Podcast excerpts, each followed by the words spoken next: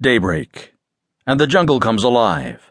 Nocturnal predators are banished by the first pale light of dawn to hidden dens, and their selected prey are able to relax their guard, breathe easily again.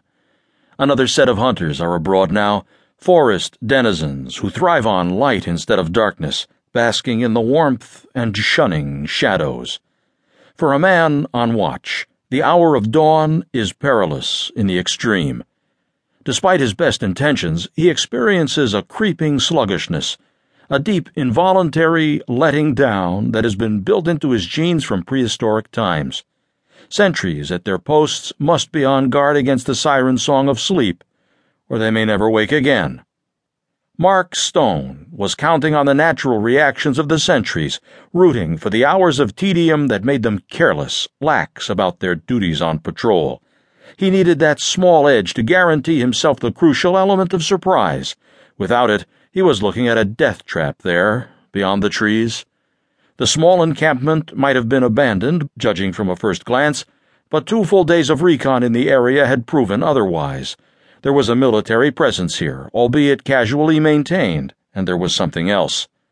Something, someone else had brought Mark Stone across 6,000 miles to penetrate the reeking jungle hell of Vietnam. Ten years and more after the ceasefire, after peace with honor, he was coming back to finish what was started in another time, another life. Mark Stone was picking up the pieces, trying desperately to salvage lives that somehow had been forgotten in the rush to disengage from Vietnam. Across the years, there had been more than 10,000 eyewitness sightings of Americans and other Westerners in hostile custody, and not all of those sightings could be passed off as mistakes or drunken ramblings. In the face of U.S. government inaction, someone had to shoulder the responsibility of seeking out the long forgotten missing. Mark Stone had volunteered. It was the least he could do for men who had responded to their nation's call and then been thrown away like so much dirty laundry, forgotten, covered up. He would not rest while any one of them remained in hostile hands, not while he lived. They called Stone the MIA hunter. He returned periodically to Southeast Asia in search of American missing in action prisoners of war for the families of such men. Stone did not accept these rescue missions for money. He made no profit whatever from the danger. His fees covered expenses and personnel. The MIA hunter's motivation was that Stone had once been a POW himself.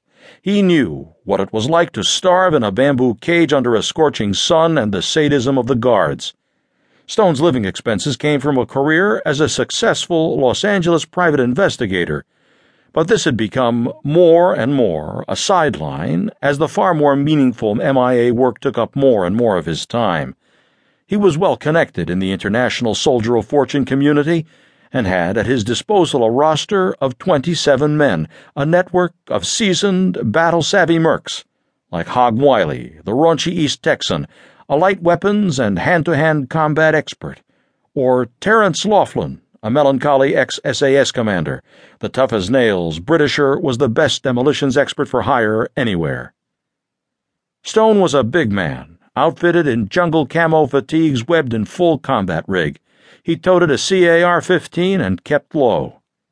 Reports had placed a dozen MIAs inside this little compound, guarded by a force of twice as many North Vietnamese regulars. The overkill in personnel was customary, typical of Asian operations. Officers who were not needed elsewhere, or who might have made themselves some enemies along the way, were garrisoned to watch the POWs, to keep them hidden until such time as they might be of use.